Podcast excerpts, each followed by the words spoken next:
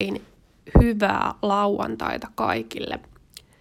Ja tervetuloa uuden Honest Talk-jakson pariin. Mä ajattelin kiittää teitä ihanasta palautteesta, jota on saanut tähän mennessä ja tämän vuoksi tehdä tämmöisen uuden extra-jakson tälle viikolle, mitä en ole aikaisemmin tehnyt.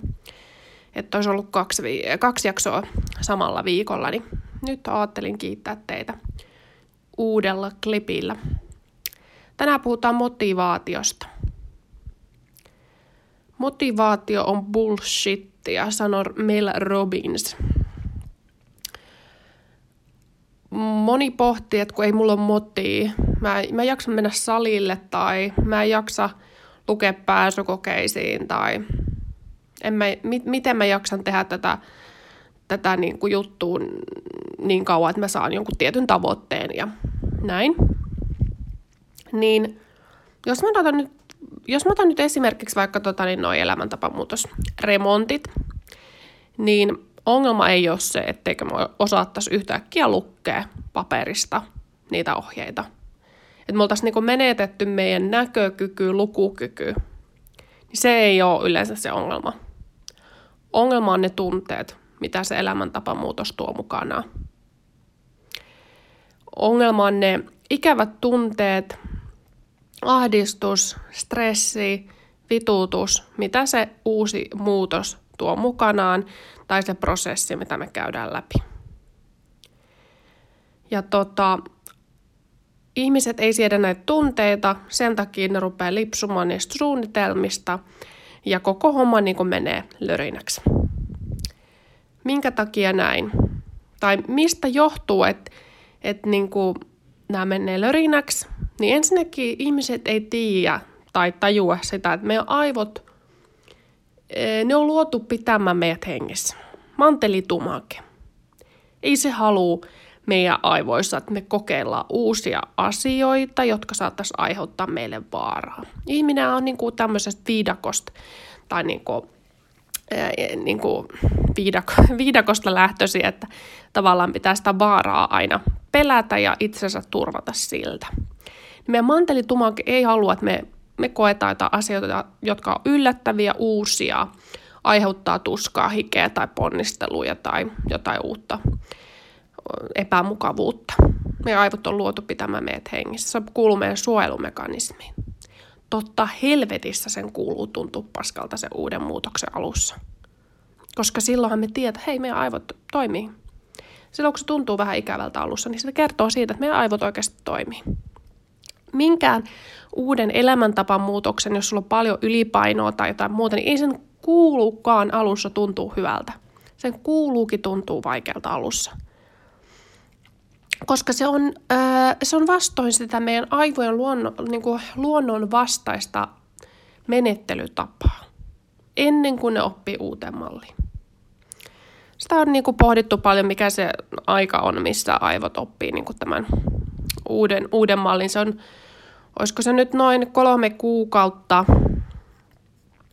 90 päivää, missä, missä aivot sen oppii, mutta – mutta siinä ajassahan moni on jo luovuttanut sen koko tavoitteen suhteen. Oli sitten kysy, kyse mihin tahansa valmistautuminen, oli sitten urheilujuttu tai joku muu, niin ihminenhän luovuttaa hyvin herkästi sitä alussa, jos se ei heti lähde käyntiin. Vaikka sitten kun sen menisi sen ajan yli ja sen alun pääsisi niin kuin siitä eteenpäin, niin siitähän tulisi sitten tapa, mitä ilman ei voi elää. Niin kuin Jetro Roosted sanoi hyvin tuossa hänen laihdutuskertomuksessaan, että alku on aina paskaa, mutta sitten kun sen alun pääsee eteenpäin, niin se juttu lähtee sitten rollittaa. Toinen juttu, minkä takia tavoitteet epäonnistuu, on se, että me ollaan keskittyneitä siihen kokonaiseen niin kuin kasaan, sontakasaan. Eli me nähdään vaikka, ajatellaan nyt, että mä haluaisin kirjoittaa kirjan. Niin mä ajattelen että kaikkia kirjan sivuja, jotka mun pitää kirjoittaa kaikkea sitä koko prosessia tai sä mietit sitä pahinta jalkatreeniä, että nyt mun pitää sinne mennä salille ja sanoa moi sille, tota, niin, niin, kuntosalin vastaavalle ja pitää laittaa vaatteet ja pitää mennä papapapa. Sä mietit, niin kuin, että siinä on triljoona asiaa. Sen sijaan, että sä keskittyisit tämän päivän läpiviemiseen. Et siihen koko dietin läpiviemisen tai koko vuoden terveellisen elämäntavan noudattamisen, vaan sitä, että get through the fucking day. Mene sen päivän läpi. Keskity siihen, että sä selviät tästä päivästä. Keskity siihen, että sä saat kirjoitettua yhden lauseen siihen sun esseeseen. Yksi lause on parempi tavoite kuin se, että sä kirjoit, että joo, mun tavoite on kirjoittaa tänään koko kirja loppuun. Koska jos se tavoite on liian niin kuin raskas, et sä tuu ikinä lähteä sinne salille. Et sä tuu ikinä kirjoittaa sitä yhtäkään lausetta, jos se tavoite on liian raskas. Eli tavoite semmoiselle korkeudelle, että sä pystyt sen ylittämään. Salille mentäessä sun tavoite voisi olla vaikka sellainen, että mä raahaan itteni sinne jumppamatolle makaamaan. Se voisi olla sun ensimmäinen tavoite. Se on paljon helpompi toteuttaa kuin se, että hei nyt mä teen maailman parhaimmat treenin tänään. Hikeä, hikeä tota, niin kuin sinkoilee Siperia aavikolle asti. Et ota niin kuin realistiset tavoitteet. Mieluummin pikkasen alle niin, että sä voit ylittää itsesi, ja sehän tuntuu aina ihanalta. Ja tota, sitten seuraava juttu on se, että ää, salille mentäessä vaikka niin ei, ei ole niin kuin haju, että minkä takia mä oikeastaan täällä on. Osa voi olla siellä vaikka puolison takia. Puolison sanoo, että sun pitäisi käydä salilla, sä oot mennyt sinne. Ja sitten se ei, se ei tule niin kuin sun sisäisen motivaation kautta. Sun pitäisi miettiä niin inspiroiva miksi, että sun ei tarvitse miettiä sitä. Että meet sä vai etkö. Miksi tää on sulle tärkeää? Vaikka ajatellaan salilla käymistä, niin sä voisit ottaa sinne miksi-sanaksi vaikka sen, että jos sun unelmien työ on vaikka kirjo, kirjoittaa, olla kirjailija. Se, että sä jaksat kirjoittaa helvetin hyviä kirjoja, niin sä tarvit sitä salia sinne. Että sun ajatukset kulkee. Tarvit salia, että sä jaksat nähdä sun lapsen lapset elossa, sä jaksat nähdä sun omat lapset elossa pitkän aikaa. Että sä oot elossa hengittämässä mukana sun lapsien elämää. Sun pitää löytää itselle se miksi. Sitten sä ymmärrät, ai niin, mä tarvin tätä liikuntaa metatapana, jotta mä jaksan perjantaisin naureskella mun miehen vitseille. Tämä voisi olla yksi tapa. Mieti niin inspiroiva miksi, että sun ei tarvi enää miettiä sitä, että meet sä vai et Ja kirjoita se paperille. Sitten sä voit aina katsoa sitä. Tai salin jälkeen, ota video, miltä susta tuntui sen salin jälkeen. Yleensä salin jälkeen on hyvä voittajafiilis, tai lenkin jälkeen, uinnin jälkeen, minkä tahansa sirkustempun jälkeen, mihin sä, mitä sä ikinä haluatkaan harrastaa. Niin, niin mieti. Mieti, ota video, miltä susta tuntuu sen treenin jälkeen, ja sitten katso sitä videota. Haluanko mä tämän fiiliksi? Seuraava juttu. Tee paperille, mitä mä saan, jos mä en mene sinne salille. Tai mä otan nyt salin tähän esimerkiksi. Se voisi olla uinti, kävely, mitä tahansa joogaa, puissa kiipeily, mitä ikinä sä haluatkaan tehdä. Mutta mä otan nyt sen salin esimerkiksi tähän. Listaa paperille. Mitä sä saat, kun sä meet sinne salille? Mä saan pidemmän elämän. Mä annan kunnioitusta mun keholle siitä, että se hengittää, se näkee, kuulee, maistaa mun puolesta, kysymättä multa lupaa. Se tekee kaikki nämä mua varten. Missä on mun kunnioitus mun kehoa kohtaan? Hyvä kysymys. Okei, mä saan elämän, mä saan terveyden, mä saan aikaa mun lasten kanssa pidempään, kun mä menen sinne urheilemaan. Mä voin paremmin, mä jaksan paremmin. Kirjoita kaikki ne edut, mitä sä saat, kun sä meet sinne. Sitten kirjoita ne, mitä, mitä tota, jos sä et mene, niin mitä sä saat. Kenties väsymystä, ärsyntyneisyyttä, masentuneisuutta, ikäviä fiiliksiä. Sitten sä allekirjoitat sen sopimuksen. Jos sä et mene, niin sä allekirjoitat sen listan, mitä sä, et, mitä sä saat, kun sä et mene. Ja sit sä hyväksyt sen.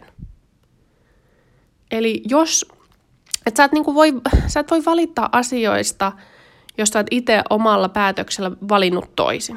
Et sä voi valittaa, että hitse kun on ikävä olo, jos sä et itse tavallaan aiheuttanut itselle sen ikävän olon. Seuraava juttu, mikä tuli tuosta mieleen, jonka mä nyt itse asiassa unohdin samalla kun sanoin, että pitäisi Ootahan nyt mä mietin, mikä, mikä, mikä, mikä se olikaan se juttu. Liittyen tähän motivaatioon. Hmm, miten tuli näin kova aivokatkos?